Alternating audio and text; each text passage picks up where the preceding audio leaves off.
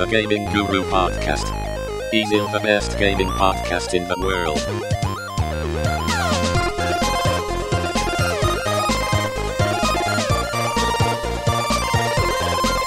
Ooh, baby.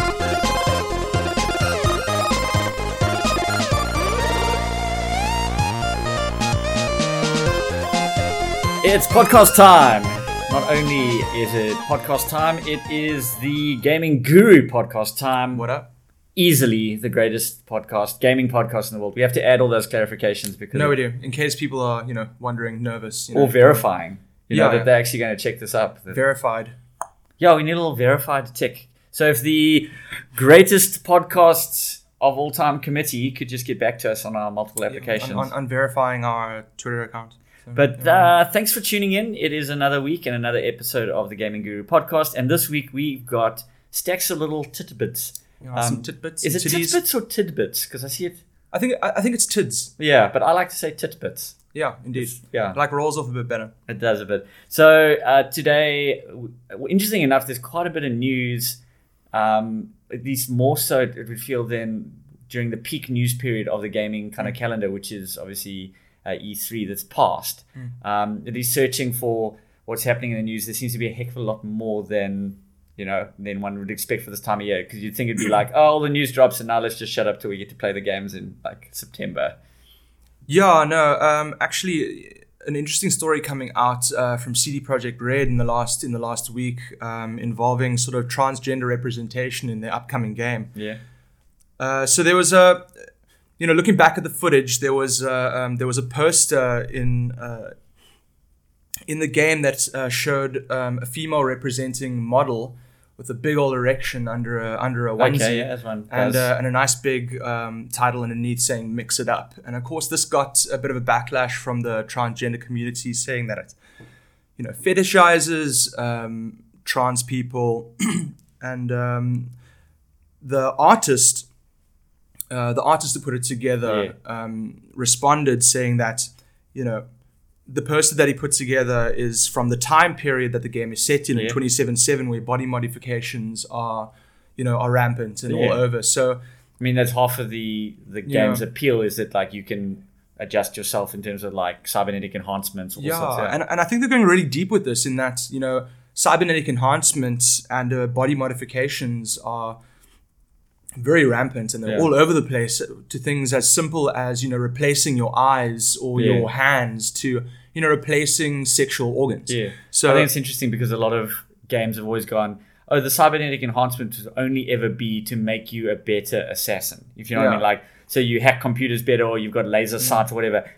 Why can't the bod mods to be like, give yourself an old fourteen incher? Like, no, it really it is, just like, yeah, you, right? It's twenty seventy-seven. You're modding yourself more than just your like ability to kill people. Yeah. Instead of like, you know, buying a new pair of shoes, like yeah. you put some wheels or your feet, you know. Exactly. Yeah. Be, and, and oh, you I, mean Heelys. Those. Yeah.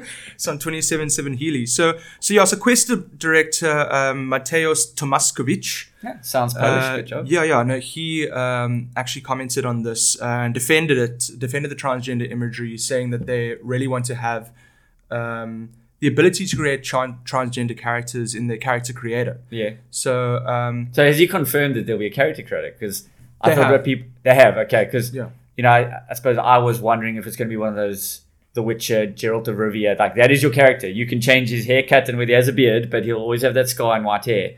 It's, yeah. That's the character. So you can choose what kind of character. Yeah. So the character is V that we yeah. we know of now, and in the last, I guess, two big trailers they gave us. They had one showed the male version of V, okay. one showed a female yeah. version of V. So they're kind of like, it's the same story with the same character yeah. showing the different uh, genders. So what I think kind of nondescript enough that you could also be some sort of alien. Exactly, whatever. exactly. So so what I think is going to happen is they're going to have these kind of... Um, um, like Mass Effect. Yeah, so like Mass like Effect. You got you got Femme Shepherd, you got, yeah. male, you got male Shepherds, you got the set versions and then you can tweak them in between. Yeah, yeah. And um, because of the sort of... Uh, like heavy focus on body modification, it makes sense thematically to be able to to, change. to modify yeah. and change the look of your of your character. I think it's interesting that you mentioned the like, it's the transgender community stepping out and going, oh, this fetish fetishizes mm. um, transgenders, transgender people.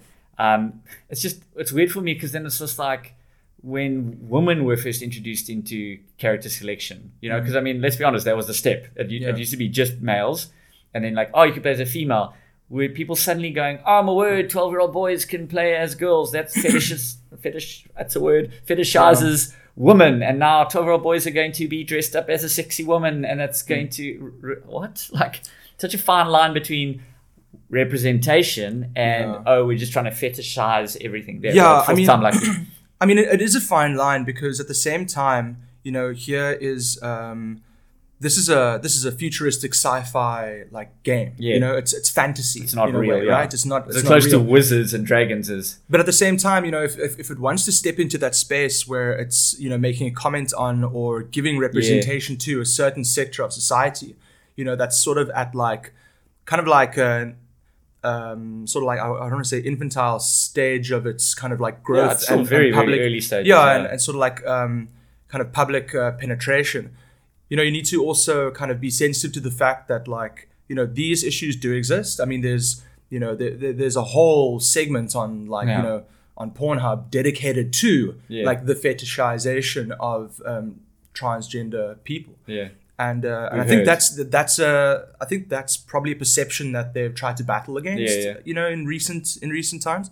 So yeah, life imitating art, imitating life. Like yeah, kind of. So so I mean, it's.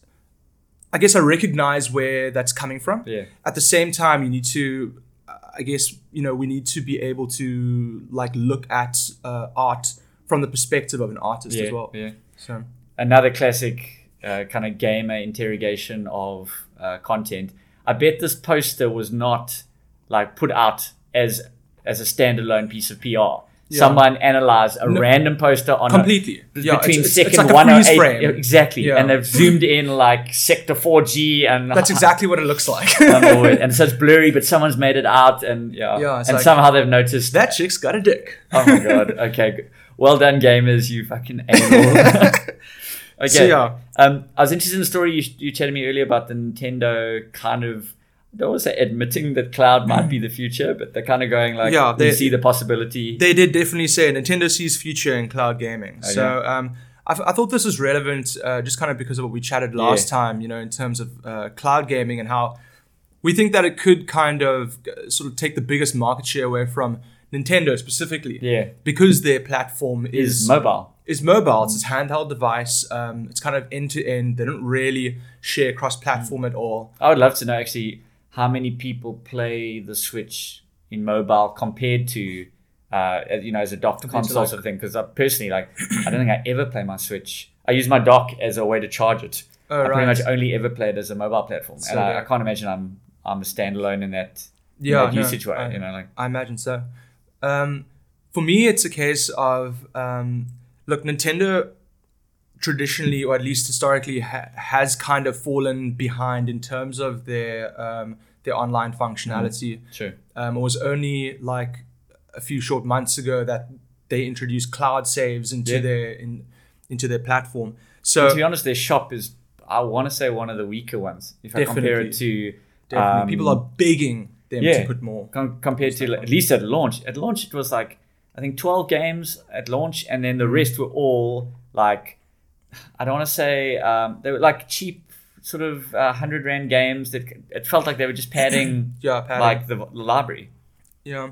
So, you know, with, with so many, you know, so the technology is there, and with so many games actually coming to mm. streaming platforms in within the next two years. Yeah. You know, it's uh, you know, are people going to be inv- I guess people who would have bought a console. Yeah. Um, might still do so, but mm. the others who are on the fence will be like, well, why should I spend yeah, six, yeah. seven thousand rand on a console and when I can just have, play these games on my phone? Yeah, that I have you know, anyway. Because stream like, it to my T V. Who, who doesn't have a phone these days? And um, and that's definitely going to eat into mm. uh, into Nintendo's market share. So what I want to know is what they're going to do in order to kind of uh, make sure that they stay on the map in an age of cloud gaming. Will they look at opening up their platform to, let's say, other devices? Yeah. I doubt it, yeah, because for Nintendo, it. it's all about the hardware.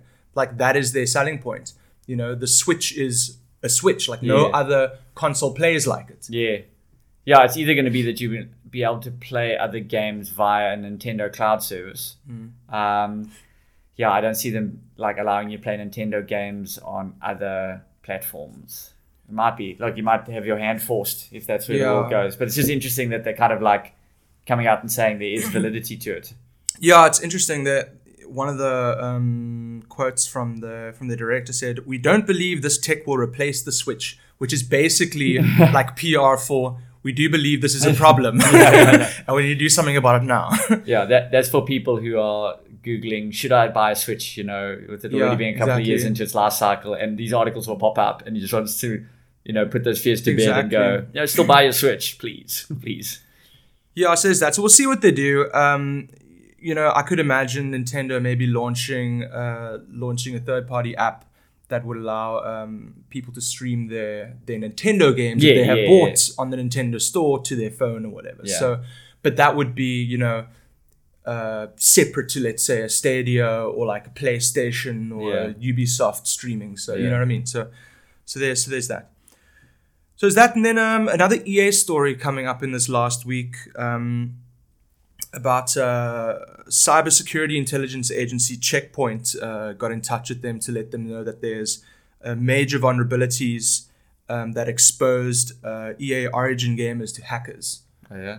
Yeah, so... I always wonder with that stuff because it's like, if it was so secretive and securityness and also an agency got hold of you, how the hell are we hearing about this? Yeah. Like, like it should be something as subtle as patch notes on Origin, version eleven point one point seven point four B, mm. security upgrade. And you're like, eh, innocuous enough. Meanwhile, major hacks were found by like a massive multi-million dollar security agency. And so we were forced to to protect your credit card.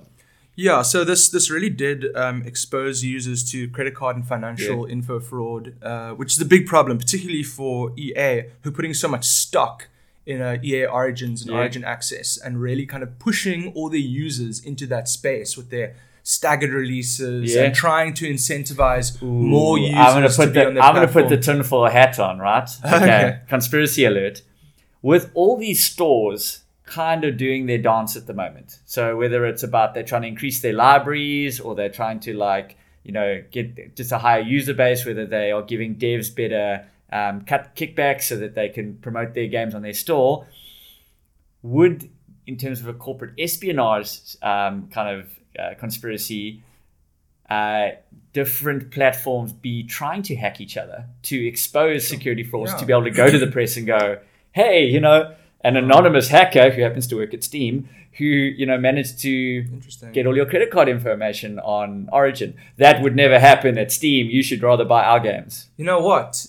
You know, if we're speaking in tinfoil hat terms, I would not be surprised yeah, if that yeah. was the case. Like, they must have teams hacking each other all the time.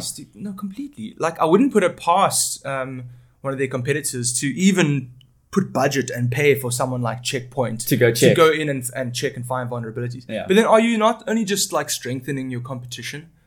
Or is it like negative P R because there's a story now that's come out? Yeah, so yeah, so people go, yeah, they do upgrade, but in the meantime, like they do upgrade, but the story is that, you know, users were vulnerable, and when you yeah. read that, it's like, yeah. well, I was. And used I, to say that I'm still, you know, that I'm safe now. Yeah, and like, I, if I think back to P S N's been hacked twice, I think, yeah. in recent memory, and I don't have my credit card details on there, but I know that, for example, with the hack, they probably got my social media info because my yeah. handle's on there. Because when you share data from Share Factory onto, you can go yes, straight yes, to Twitter yes, or whatever. So someone out there has my Twitter handle. It's like not precious to me, yeah. but it's like. That can start the chain of they've got your Twitter handle, then they can get where you live and all that sort of stuff. So for a lot of people, that's that's a big deal. And so the fact that it happened and it was innocuous as my Twitter detail, I'm still going, P S N is a little bit vulnerable, mm. you know, so don't have my credit card details on there. So along the lines of credit card details, um, G two A is also... What a, what a segue. G two A is also in like um, like a Twitter battle now with yeah. um, with indie devs who took to Twitter last week to basically say, look, please just torrent our games rather than buying keys from G two A. Oh, yeah. Because the the back pays from credit card fraud is just killing them. Um, what G two A... Oh, because whenever yeah. there's a, like a failed payment or whatever, then yes, they, they exactly. get stunned. Then, then it gets defaulted to them yeah. because it was their game. By the way, whenever someone talks about Twitter war, I just immediately have this like picture in my head of two neighbors over a white picket fence just hurling like old vegetables at each other. But the feeling that like the more you throw, the more ammunition you give the person to throw back at you. Whereas if you just stop, you can just go, I have all these vegetables now. I'm just going to make compost and let it let sit there and do nothing. But the minute I throw it back, I'm just giving them ammunition. This is good soup. That's just my mental image I had to share. Yeah, so uh, so basically the, the scam has been for, for quite a while now that um, when people steal someone else's credit card details, they can uh, go buy a whole bunch of um, of game keys mm. and then basically launder the money by selling those game keys through G two A. And the I guess their cash comes out clean on the other side. Yeah. You can't prove whether these keys Which, are actually... let's be honest, is slightly genius. Yeah. yeah. Like, it's immoral um, as fuck and, and also it's, illegal, it's, but like it's pretty it's clever. It's quite common, but because G two A's storefront... you know, is basically like a grey market. Yeah, and doesn't for, care. You know, and doesn't care. Um, it, it allows for this uh, type of stuff yeah. to take place. Um, now, Steam has tightened up on this like a lot okay. in the last like three, four years because there was, um, there were issues of this happening with uh, with Steam as a storefront. Yeah. But that's why they've tightened up around like reselling. You know, mm. you can't resell skins within the first like couple months. Yeah, of yeah, yeah, yeah. You know what I mean? So they're really putting checks and balances on that. Uh, G T A, not so much. And now they're in loggerheads with indie devs who are basically telling people to rather, instead of buying keys from them, go torrent it, steal our work yeah. rather than buying from G two A. Because as soon as these credit cards get cancelled, um, all those fraudulent payments get back charged to them and they just can't keep up. So question, when you pirate one of their games and you happen to be one of those unlucky that get caught in the net of anti-piracy, what's that? Yeah. Do you basically have a letter from your parents? Essentially, Just, look, they said I could. They do it. said I could. Like, yeah, it's an open I guess so. It is. I, I guess so. Or is it seen as like, it's, oh, it's this is, sense. If you went to court, it clearly like this is tongue in cheek. They're basically trying to say they're not saying pirate games. They're just saying this fucks us in the ass less. Yes, than you buying from G T A. We're not saying do it. Like, you know. Yeah, it just fucks us in the ass with like a really small. Yeah, exactly. Like small E P. Yeah. Yeah, so so yeah, so there's that. Um, Last of Us Part Two. Rumored, yeah, it's about to ask. I rumored heard about Feb that. release twenty twenty. Um, so it seems realistic. Naughty Dog haven't commented on it yeah. yet, um, which I assume is because they want to make their own announcement. Yeah, of course. And I'm assuming that that's going to probably happen at you know P S uh, PlayStation next uh, State of Play. Yeah. PlayStation State of Play. So the thing is, having read the, the the leak, as it were, it's not confirmed. It is a leak, but it's one of those. This leak comes from a, a Reddit user who has been right about it. I think he had Death Stranding's date right. He had another big P S N uh, launch right. I couldn't remember the details. But then, and was also verified by another user who also has a really good track record of being like yeah, ninety percent that, that, That's right. Like serious Reddit clout. Yeah, know? It is. It's like, he's like, how many upvotes do you have? Yeah, one hundred percent. Those are the guys yeah, who like, when, when, they, when they post, it's almost seen as fact. Yeah, it's, it's like, like they they're... They, they might as well be working. They write it. down their weekly karma number and like yeah. post it on their wall, like at exactly. home and just have a good old a like wank about wank. it. A good old wank about it, yeah. And then, um, last but not least, uh, something that means a lot to me may not mean anything to anyone else out there. The Walking Dead comics is now finished. Yeah, and at like, issue one ninety-three, they just kind of went, "This was the last one." Yeah, um, which is which is strange. Uh, Robert Kirkman, he he said that he thought the comic could go on for around you know three hundred issues or so. The fact is, he had the ending in mind mm. and planned, you know, years ago around like issue one hundred thirty. Yeah, he didn't know how many issues that was going to take mm, him to finish. To get there, to get to that point, he thought, you know, maybe it's one hundred, maybe it's two hundred issues, who knows? But yeah. he had them, he had it all planned out, and um, you could get a sense, you know, in the letter hacks at the end, he write, he, you know, he usually has the letters published in the back, yeah. uh, the last four pages of the comic, or he writes a big letter himself. You could tell, like, when he was getting closer to it, it that sense of up. dread, yeah. you know, um, wrapping up for him. It's uh, been a fifteen-year long run. I've been reading the comics since two thousand eight. Yeah. Um, and yeah, one of my it, you, favorite writers. I presume you haven't been able to read the latest one yet. I have. Okay, yeah. And d- does it feel like it wraps up properly, or? It does wrap up. I mean, after the second last uh, issue, um, he killed off Rick Grimes, mm-hmm. the, the big main character. Yeah, yeah.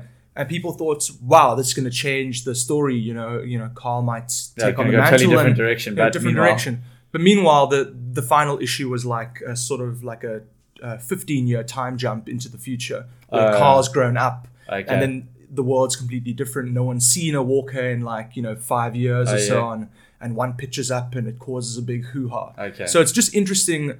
I, th- I think what he wanted to tell with the story was how far everyone's come. because of Rick Grimes creating a safe yeah. space for everyone. And it really ends on like a very happy note, and it does feel like an ending. It's a long seventy-two page issue. Okay. Quite heavy to read. Um, I will say that I wrote a letter to him at one point mm. in the past, and it got published in Ooh. issue like one twenty-five, yeah. something like that. So yeah, so Have one of my it? yeah, yeah, yeah, I got yeah. the, I got the issue. So wow. I am Tim Lester, officially a part of that body of oh, work. Oh, that's awesome. That feels forever. Yeah, that's Kev. Sick. So I think cool. it's a great segue for what I wanted to talk about today. Is you know your love of comic books. Mm. Um, And I like comic books. I won't say I'm a huge comic book fan in the type that I've got. In, I've got you know a couple, but not a big collector or anything. I don't follow any particular artists, or, or but I appreciate the medium. Mm. Um, and I think what a story that's been a lot of people's um, kind of agendas at the moment, uh, you know, in South Africa at least, is the subcultures within gaming. So this yeah. is a gaming podcast, but we can talk quite happily about comic books and movies that. But the subcultures that coexist, oh, yeah. they trade spit from time yeah. to time. Yeah. Yeah, of course, other bodily fluids as well. And it's just the idea that they can coexist and there's no real... I think it's because they've all been outsiders at one mm. stage. And why I bring this up is that quite recently uh, I attended Rush, which is a predominantly a gaming... Actually, predominantly an esports event that happened at Menlyn in Pretoria. Yeah. And great event, really enjoyed it. But there was definitely the sentiment of things could have been better. Um, and a lot of that was... kind of aimed towards the fact that it shared space with um, GeekFest. So GeekFest is, you know, as the name kind of like gives away, it's a festival for everything geeky. So cosplay, comic books, all sorts of merch, board game, LARPing, and uh, yeah, just an absolute festival of geekery, um, kind of pub quizzes, but with geek themes and all that sort of stuff. So a lot of fun. And but the the feeling was that Rush was better because of the inclusion of GeekFest, but that GeekFest was worse off with the inclusion of Rush. Yeah. Um, which interests me because I, I get where people are coming from. They want it to be their own thing. And yeah. I, I got that feeling uh, when I attended Comic-Con, which I want to think was a successful merger of kind of everything gaming, geeky, uh, esports and all that under one roof. I give, give it the fact it was a three-story building, so multiple roofs. Yeah. But um, the fact that kind of everyone coexisted... But there was this feeling that people said like, oh, Comic-Con was great, but internationally, Comic-Cons are just for comics. And you yeah. want to go, yeah, cool. But in South Africa, you can't get forty thousand people no, to into, an event. into a room for like just comics. Yeah. There's uh, just, there's not enough can't. fans. And so if you, you're baiting in the gamers and the esports guys and there's some kids stuff and some parent stuff, whatever, like it's everything for everyone. That's how you get people. And that's how you get these big events to come. Like, so it, it almost feels like this trade-off of, you can get big, sexy events if you share space, or you can have these tiny little events and then you wonder why don't we get the latest game releases or the big esports tournaments yeah. or the, I mean, the, the names they bring down for like Comic-Con, for example, from a, a acting point of view, from yes. a comic book artist point of view, like serious, serious names. Well, because they know forty thousand people will be there, which funds the tickets and the... Yeah, it's true. Yeah, so it's, it's a weird space. I, I don't know if you attended many kind of... gaming or geek fest type stuff or yeah I've been to Rush, E G E, yeah. uh Rage a couple times, and um and for me I mean I always knew that there were different spaces for yeah. the um I guess for different um, um sectors of that sort of yeah. geek vibe. I find myself I really like uh the um the comic book sections. yeah. I, I like finding those things that I won't find anywhere else. yeah Um, but I've got other friends who go there and they bought a ticket because they're landing for the next yeah. like the next. And that's all they want to do is play. That is all they want to do. Download porn, like. Play games, download porn, and just yeah, just slam it, yeah. you know, and, and just you know, chug uh, Monster, Monster Energy, yeah, and call each other Kyle. Yeah, exactly. And um, so for me, I went. Uh, I've been going sort of on the um, on the press side of things. Yeah. So I'll be uh, reviewing certain things there and. Very rarely do I feel like I'm there just enjoying the yeah. space as a geek, you know.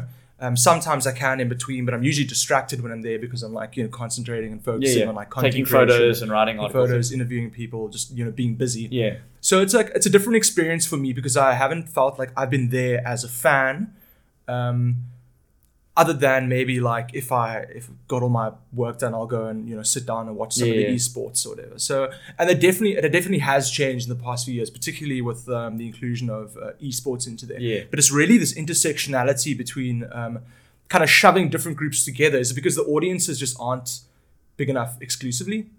I think there's just this assumption that, um, and to be fair, the people organizing this are often not experts. Yeah. And so they kind of go, oh, you gamey, geeky people, you all like the same things. But to be honest, like walking around Rush, I spent the majority of my time, you know, watching esports because, I mean, for one, it was a massive stage. Sick. Um, and so, yeah, being able to watch was very kiff.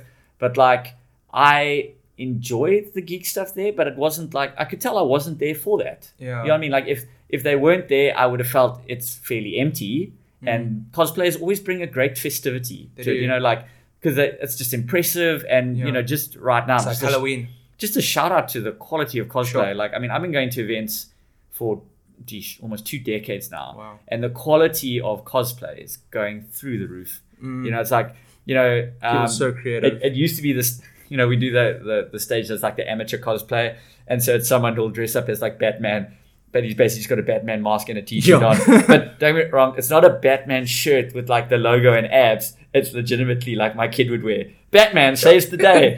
And I'm like, you know, even at his lowest, I don't know that Bruce Wayne would ever wear a shirt that says Batman saves the day on it with it, Batman jumping through the, you know, kind of the ceiling. So those are the kind of things that were entering amateur cosplay, yeah. uh, you know, back twenty years ago. Now it's like, it's legit. It's guys doing like body foam molded, you sure. know, kind of like torso suits. And yeah, it's it's crazy good at how, and, and it's great to have that at even an esports event. Yeah. And a lot of esports events will have a cosplay contest as part of, a lot of Dota tournaments. We'll have yes, like they'll they they'll break the main stage for a good half an hour to an hour and have a proper like, you know, panel yeah. judged um, cosplay sort of thing. Guys all having their own like intro music and everything. It's it's become part of kind of esports and gaming culture. And so I'm appreciative of it. But like I'll take for example LARPing. Mm.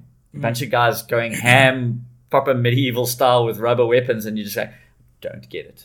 Don't yeah. get it. I'm not judging it. I'm just like, I don't get it. But I'm a big fan of the board games, yeah. uh, like proper geeky, nerdy board games. Um, and I like that there are spaces where people can get yeah. together and do this, right? But do you feel that putting all these sort of sections of, uh, you know, geek culture under one roof yeah. kind of like dilutes like identity? I think what's, there's an uh, identity dilution, certainly. Um, I think where where they struggle is going, at the end of the day, what is the purpose of these events? Yes, and who are they for, yeah. actually? Yeah. Are they for families? I mean, like if, let's say... Yeah, there you were know, a lot of those, to be fair. Like guys bringing their kids, uh, often do like a group cosplay, cool. like full Addams Family or Pac-Man yeah. and little ghosts or whatever. Like, Are they Are they for um, the... Are they for the exhibitors? Like yeah. let's say for like the, the mega ROMs or the, to, to like dump their... Um, their marketing budgets yeah. into like a big I think a big store. I think you're nailing it with the second one there. And, I think um, the, the point for exhibitors, I mean the point for the exhibition hosts mm. is to give exhibitors a chance to sell. Um, and the problem really, and if I think back of like people's comments about how Rush was better because of GeekFest, but the reverse was not true, is that the people who were selling like gear and all that sort of stuff, you I think you could see that like the guys selling geek merchandise, whatever, having all these esports guys there means nothing to them. Yeah. You know, because yeah. they're not interested. They're like, oh, that's cool. They've got some like weird t-shirts and stuff. But like, mm. they don't yeah. care. They're not selling stuff. And I think the issue is the budgets from a brand point of view are so different mm. that that incurs then the cost of the venue. And then I think the space cost, and I'm speculating here, but I go, when you host GeekFest previously at like a Monte Casino, it's like an open, fair sort of environment. Yeah. So for you to have a little store, it's not going to be that expensive. Mm. But for you to be sharing space with like a Samsung or like, you know, some of these yeah. brands, Vodacom, whatever, yeah. like what they can afford per square versus what you can afford. Like there's no way you're going to be selling enough, you know, to be able to cover your costs for the weekend. And I mean, I remember particularly, you know, at Rush uh, twenty seventeen, walking around and coming across like the M S I stand. Mm. And like, you know, with their uh, thirty to fifty thousand rand laptops, like, graphics yeah. cards yeah. and laptops and stuff. Like, who who are those for? You know, the the you know the six uh, to seven hundred guys, you know, sitting in the in the LAN area. Yeah. Are they going to walk out, come down to M S I, but, and go like, Hey, oh, you know what? Hey, that uh, that looks quite lucky. Hey, yeah. Fuck it. Uh, just just check my other pair of pins, please. Yeah. Like, uh, forty, you know what I mean? Like it's it's um part of it is uh is showing off the product, yeah. yes. But then another part is like, are you looking where you're looking for the audience? Yeah. Like, who is the audience that yeah. is there for that? Yeah, one hundred percent. I I, I don't so, so yeah, I don't no, go to one of those things to to drop like, you know, forty, fifty K yeah, yeah. on a piece of hardware that I yeah. haven't researched, that I haven't thought about. These guys sitting in there, they've got, you know, yeah. they spend years on their systems. They know exactly what pieces are in there. When they want to get a new piece of it, they're, they're where, you know, where it's not I've, an impulse buy. Where I've seen, but on that point of impulse buy, where I've seen it go really well is at international conventions, they will do limited stock and a timed special. Uh, so, you know, like how Black Friday, some stores will go like, this this price is only available for like one hundred units and only for the next hour. Mm. And so you're like, oh geez, like I don't need a graphics card that badly, but at like thirty percent off, and I know that there are only one hundred in the whole country, and that I've only got fifty-nine minutes, fifty-eight minutes, like I might yeah. just drop, I might just drop some cash on yeah. it. And so what they do is that the store will go, um, they'll reveal, we've got five Logitech mouse, le- mice, whatever left, mm. and they are three hundred rand off off a one thousand rand uh, mouse, and you're going, that's a legitimate saving. Yeah. But there's five of them, and you can see there are five, and someone takes, there are four, there are three. Yeah. Damn it. Okay. And you, and you yeah, buy. Okay. And then you know that in forty-five minutes, the next sale goes on, and you come back and you go to, just to see, and they show that oh, there's like nice keyboards, nice keyboards, whatever. Yeah. And so you buy and you buy okay. and you buy and you're back at the store. And, and I remember like, um, where I saw it firsthand was like at Gamescom, and because that ev- event is so huge, guys are literally texting going, cool, they're about to reveal the next special now. And someone in the in the group would have gone down to go check it out. And they're like, okay, it's on keyboards. And guys will go, oh, what keyboard? Oh, it's this. Okay, no, no, don't worry. But like, there's ah. almost like you're sending a recce to go ah, like check out what I the see. Special is. I and see. It's always that hype. And as the guy would remove the cloche, whatever, to like show what the next yeah. special is, everyone's like, okay, cool. They're either super keen or not keen. Sometimes it's like, that's smart. It's a little, uh, you know, it's merchandise. So it's like little, um, you know, Funko Pop dolls. Other times it's graphics cards. It's whatever. But so, like those stores were always busy. And there was this idea ah. that was, um, I'm only getting this price because I'm here. Because I'm here right now, now with exactly. these tickets. And so yeah. that, that I think is something that we miss out on here. Mm. Um, it's a way I honestly feel that like for a lot of these guys to move, like dead, to move product, to yeah, move and actually, stock. yeah, and actually like make use of the space that they're paying so yeah, much for. Because exactly. You know, I think that's one of the reasons why we can't actually sustainably have more than, you know, two to three big sort of geek conventions in a year. Yeah. Because most of these exhibitors don't have the budgets to kind of stretch them to be at every one. Yeah. That's like, we're either here at Rage, or we're, you know, we have like a little stall at, at this and, yeah. you know, the big stall at Rage. Well, or- I think that's what's going to be interesting this year is that Comic-Con and Rage are weeks, like a week apart. Sure. So I think it's like the twenty-third, that weekend of September is Comic-Con, and the very next week is Rage. Mm. And so from an exhibitor point of view, you want to go, that's a plus, because I might not even have to do full breakdown, because I could probably like build my stall, semi like break it down, move it across, assemble it, and then break it down completely. So mm. saving some costs. If I'm an international traveler, heck, even as a Cape Townian, I'm going, I'm going to... one ticket, I'm going to be up there, I'll spend the week, and then sure. I'll do some work in between and I'll come back, as opposed to what normally happened, go up three weeks later, go up again. So I certainly, that's going to be interesting, because um you know, people are going, you know, is is Rush and is, I mean so is Rage and Comic-Con, you know, is one going to kind of cannibalize off the other? Yeah. Can they survive independently, or does one of them have to reinvent itself? mm. Um because I feel like, I don't know if you went to Rage last year, but no. that Comic-Con, because V S Gaming were the sponsor and they were pretty much the only esports entity at the time, mm. um, they were doing all the tournaments at at Comic-Con now. There was nothing happening at Rage. Uh, so it was almost like Rage had to reinvent itself as, and I think in the right way, yeah. it reinvented itself more as a, you're a gamer, here's a place to play games. There was there were more opportunities for you as a rando to walk in and play games at Rage twenty eighteen than I've seen in maybe the last three years. Yeah. Because it'd been become so esports focused that the only gaming that you could watch pretty much, except for like new titles that were coming out, um, you know, like the the obligatory Assassin's Creed uh, like stand and C O D stand and all that sort of stuff. The only games that were really on show were professional gamers playing. Yeah. You couldn't arrive and just play some dotes or like play yeah. some LOL or whatever. Like there was pro LOL teams and pro Dota teams, whatever. Um, whereas last year, there was plenty of things to, hey, you just stand in line, play some games. Yeah. You know, so that's almost like been their hand's been forced, but it feels like that's the evolution it needs to make. They need to go like, cool, we're actually not about esports. You know, we're actually more about, it's a about space, the gamer. Space to th- play games. Yeah, and I think that's where um, I'm I'm I'm on the same track as you, you know, looking at at Rage sort of traditionally, kind of where it's where it's come from. You know, I always thought of it as that place for like the gamer to take his system with his clan, mm. you know, link up together, you know, put their um, their mattresses and yeah. sleeping bags down Under the, the floor, table, yeah. and like that's that space. And yeah. it's, you know, even in their, you know, in their thirties, forties, they're buying that ticket every year yeah. for that experience. It's interesting you say that because my through chatting to a lot of people, it feels like the age demographic of LANs mm. has gotten has kind of stayed the same age, as in like it's the same people. They're getting older and older and older. Yeah. Younger kids aren't really LANing. Aren't really LANing. Um, And I wondered what that is. How do you land Fortnite, bro? yeah, Just enough. Log into like P S N. I can play on my phone, right? on my op-ed. Um, I don't know why twelve-year-olds are talking like that. But it's, it's um, yeah, once you turn twelve, you just become a butt. Yeah. so it's, um, it's what's interesting for me is that it feels like the LAN part, it feels like LANs are dying, first of all. Yeah. First and yeah. foremost, LANs are dying. And I think part of that is that it's no longer the only place you can get high-quality and high-speed internet is used It used to be the only way yeah, you could do it was go to LAN. Now you yeah. do it at home. Um, and so for uh, the kind of the LAN thing has now become more of a nostalgia thing. Yeah, you know, you're saying yeah, it's, it's like you and your clan.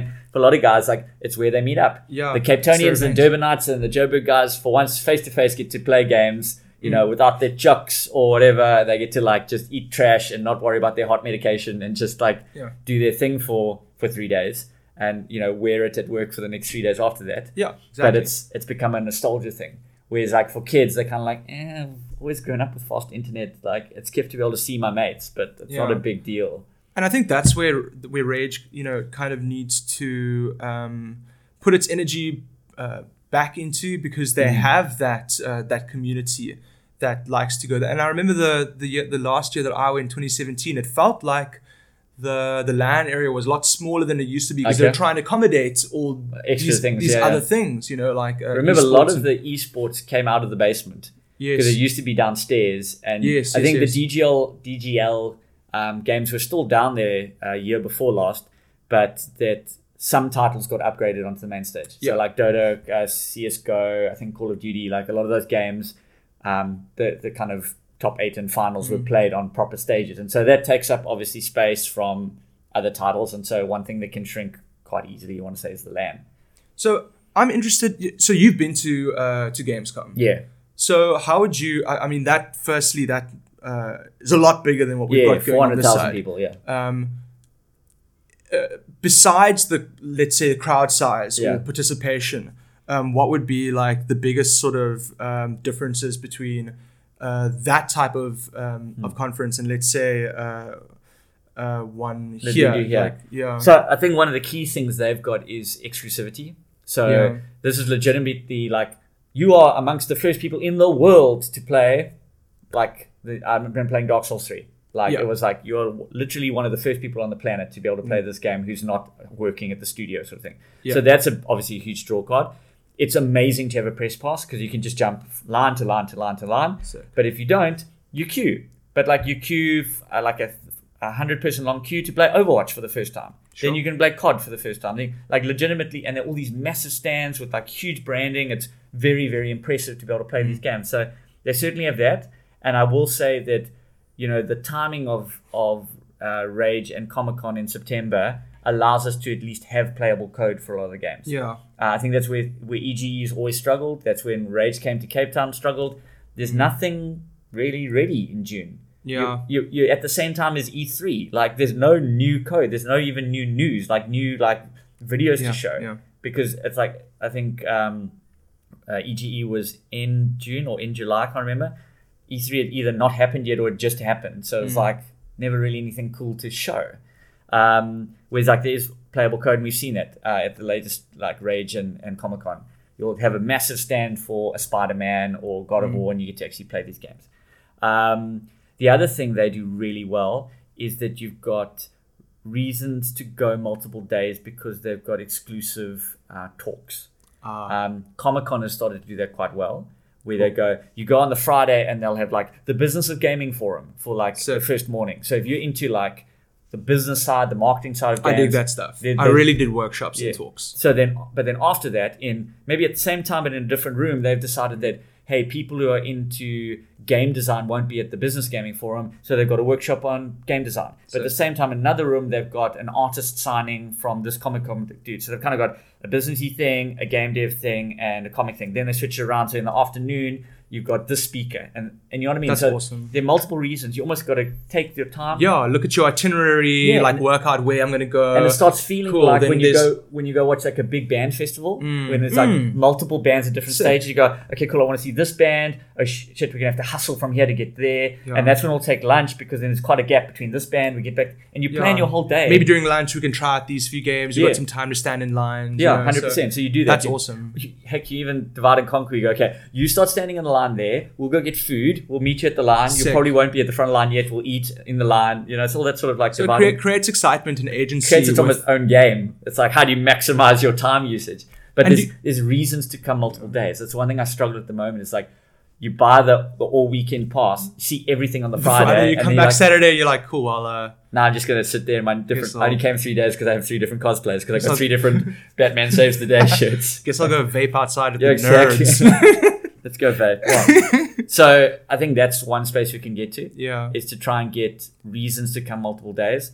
I think the other thing that blew me away was Gamescom runs Tuesday through Sunday. And mm. there's like, okay, the first two days are media days. But Thursday through Sunday, there's no dead days. Yeah. Obviously, the weekend is when it gets ridiculous. Sure. When the numbers like four hundred thousand get hit. But like the the other days are full. Whereas, you know, you go to most of our festivals on a Friday, it's dead. And yeah. so you want to go, what do you do on a Friday to either bring people in or to do something different? Mm. So I think, for example, Comic-Con does the Business of Gaming Forum on a Friday.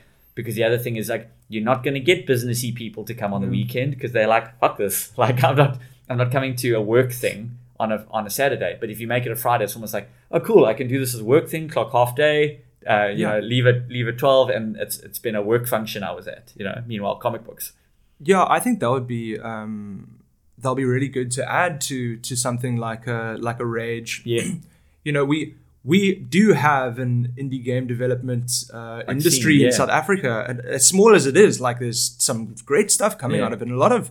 You know, South African devs are getting poached and taken yeah. over, taken overseas to uh, to bigger companies. That's because we we do international quality content at South African salaries. Yeah, South African rates. Yeah. yeah, yeah. As long as I can shop at Woolies, I can. Yeah, cool. exactly. You know? Living the dev dream. You know, Woolies instant meals, like. So that's definitely something I'd like to see more of, yeah. particularly at a, at a Comic-Con. I think for I think with Comic-Con, like a huge attraction is having these big name celebrities. Like yeah. you'd always see a panel of like, you know, at least like half of the Walking Dead cast are there. Well, you can you see know. Branch. You know the, the you can see Branch. uh, Bran uh, Stark. He's coming yeah, down to Comic-Con this year. Cool. Long may he reign. yeah. And uh, yeah, good thing he won Game of Thrones. Because yeah, you know, fuck. if, if uh, Daenerys had won, then maybe she would have come down. Yeah, totes shit. Um, yeah, so there's that, and then um, I don't know. Interesting little tidbits at the end. I, I guess with. Uh, conferences sort of getting more frequent now mm. and having these uh, bigger devs uh, yeah. kind of branching off and doing their own thing with the, you know, Nintendo Direct, yeah. with a State of Play, um, E A doing their own vibe. Um, Path of Exile for the first year. yes. For the first year you, having... You're Rickrolling. You're Exile Rick Con. Oh, the okay. end of this year with their with their big old ten cent money. Okay. And uh, one of their... Uh, and of their, course, the lead-up will be called the Path Path to Exile Con. Path to Exile Con, yeah. They're, they're bringing their own... Um, they're doing some races. God, I having, can't believe you Rickrolled me so hard there. Dude, yeah. They're, they're, they're having some um, some uh, branded Exile Con uh, yeah. exclusive uh, M T X microtransactions. Okay, yeah. You know, you, you get that that Exile Con uh, uh, helmet and back attachments yeah. if you buy your tickets. Also, a special guest speaker, David Brevik. Oh, yeah. Um, Uh, game designer for Diablo one and two will be there speaking because okay. we, you know, we all we all love. Yeah, it. They're all basically the same. Yeah, game. yeah, it's all it's all basically the same. Path of Exile is the game that Diablo three was meant to be. That's why yeah. all the Diablo players are there, and that's why David Brevik's there as well. He'd rather be there than be at fucking BlizzCon. Lol. So that's one. Yeah. Yeah, so um, thanks for thanks for the Rickroll. Uh, shot, for those shot, who are wondering what that was going, Tim will take any opportunity to talk about Path of Exile. Um, Good game, by the way. Yeah, one, one day I guess I'll try it. Uh, yeah, I think my, my closing thoughts really are that I think expos are important. I feel that it's it's an evolving thing that I feel that sometimes because there's no strategic outline as much, it feels yeah. like we chase whatever is the flavor of the day. Yeah. So if we go, hey, the thing right now is Fortnite, then all of a sudden it becomes this like twenty percent of the thing becomes a Fortnite event, but it's not this thought out yeah. strategy. I also feel like there really, really needs to be some sort of calendar sharing. Yeah. Um, because Rush in its first year was the same weekend as V S Gaming's eFootball uh, mm-hmm. festival, uh, which at the time was like the biggest prize pool in esports history. They gave away like, I think, one point five million rands worth of prize. Sure. Like, it was crazy. Um, So yeah, those on the same weekend. Mm. And now Rush, y'all shared the space with GeekFest, but on the same weekend, the Akasi esports guys were having the Akasi uh, Tech Fest. And yeah, you might say they're different enough, but at the yeah. festival, they had a C S G O tournament and a Street Fighter tournament that had players having to jump around from different events. And it's just yeah. like such a waste of time. Whereas like, it could easily go, hey, yeah, you're this totally. weekend, we're next weekend, let's do let's do this thing. I think that's something that also uh, bugged me out because like in one, you know, at one point, I, un- I understand it, you know, that you know, trying to pull uh, market share away from competitors. But at the same time, they the stage... school holidays. They were yeah. like, have to be school holidays because people only time. go to these things during the school holidays. Yeah, at the same time, I mean, the, the market, like, I don't think it's big enough yeah, um, to to actually fight with each other, you know, in, in that space. And um, yeah, I think more people need to come to the table and work on, like mm. you said, cal- calendar sharing. Because uh, what, what kills me is you're going, if the logic supposedly is that we have to share cultures for them all to be at the same, you know, to get enough numbers. So Comic-Con has to go like, we have to appeal to geeks, gamers, cosplayers, esports guys, all in order to have a successful, to have enough numbers. To get forty thousand people, we have to appeal to everyone. If we appeal mm. to only one of those, we will get a quarter, you know, yeah. per. But if that's the logic of how we have to get everyone together, why would you want to be on the same weekend as someone else? Yeah. Because then you're legit, legitimately going, we're going to appeal, your audience we're going to appeal to four four groups. You're going to appeal to the same four groups because you're also going, for us to survive, we have to appeal to cosplayers, gamers, yada, yada. Mm. So you can't be at two places at the same yeah. time. I mean, at the very least, from an exhibitor point of view, if you're going, yeah. I'm whatever, PlayStation, I only have enough money to be at one of them, you choose. Exactly. And then it almost becomes like a, a domino effect of going, whoever can get the most like suppliers the at their event is going yeah. to win and crush the other event. When it could just been, okay, you do this weekend, we'll do next weekend. And done. At the end of the day, like I don't, I just don't think that's healthy for the so, for the industry at all. In you know, for any of those uh, segments of the industry, because you know, if you want to sustainably, you know, grow the industry, grow your audience, grow this culture that creates a market for you. You know, f- uh, creates an audience to come to your events. Yeah. You know, year on year, you're having these spaces where people can congregate. I mean, that's a that's you know a win in itself. Yeah. You know, if there wasn't spaces for these people to go, yeah. um, you know, it, it would start dwindling. But heck, you want to go back ten years or so, and I'm I'm sure there were still venues. There probably still are. We go, hey, we want to do gaming. No, gaming is satanical, and yeah. you're just like, okay, first of all, that's not a word. Um, it sounds like yeah. the botanical garden of Satan. But anyway, it's it's. There are enough people who are going, oh, gaming, oh, you're going to do cosplay. That's like bloody Harry Potter, satanicals. And it's just like, no, like, first of all, again, not a word, but also it's, you know, it's just yeah. that that kind of geek culture, I think, is getting more and more accessible. You're saying we're lucky to have those spaces. I legitimately think ten years ago there were venues who would go like, yeah, you can't do this here because yeah. we're having church con the weekend after. And like, Like, I remember going to Stadium of Maine on Saturday with my, like, lunchbox full of Pokemon cards yeah. and, like, playing in the league, like, once a week to collect my badges yeah. and shit. Like, there was only a community of people playing Pokemon in Cape Town because that was there. And oh, because, because someone venue, yeah, yeah. set up trestle tables, yeah. you know, and said, come join the Pokemon I was, League and put your name on the leaderboard. Doing drugs. Yeah, and then some kids stole all my fucking Pokemon cards and I never went back again. So back to yeah. drugs. Yeah, Pokemon can be brutal, man. It's Dude, it's uh, it's a Pokemon eat Pokemon world out there. It is indeed. Uh, yeah, thanks a lot. I guess those are our thoughts on the uh, festival kind of culture here in South Africa. It's don't get me wrong, it's kiff to have them. I'm it stoked. Is. I'm very very excited for September when we have Comic-Con and Rage. I'm stoked as a Capetonian to only have to buy one plane ticket to see yeah. both of them. Very very cool. Uh, I'll probably outweigh, uh, outlive my welcome at whoever's house I'm staying at. But yeah, hopefully I have more than one set of friends. Um, but yeah, very excited. If you've got some thoughts on kind of how we can improve expos and gaming sort of events, uh, let us know uh, on whatever social media platform you are. Uh, I'm at the Gareth Woods on pretty much all uh, social medias, and I'm at Tim and a Fish. Tim and a Fish. Mm. Um, it's and all dry fish now. Okay. And uh, yeah, this has been the Gaming Guru podcast, and we will see you all, or you will hear us all next week. Cheerio. Goodbye for now. To character creation screens and prosthetic dicks. What a sign out.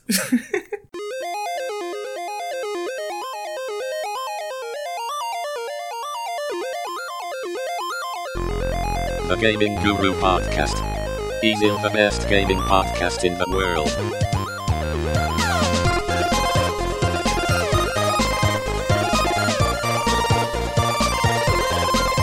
Ooh, baby.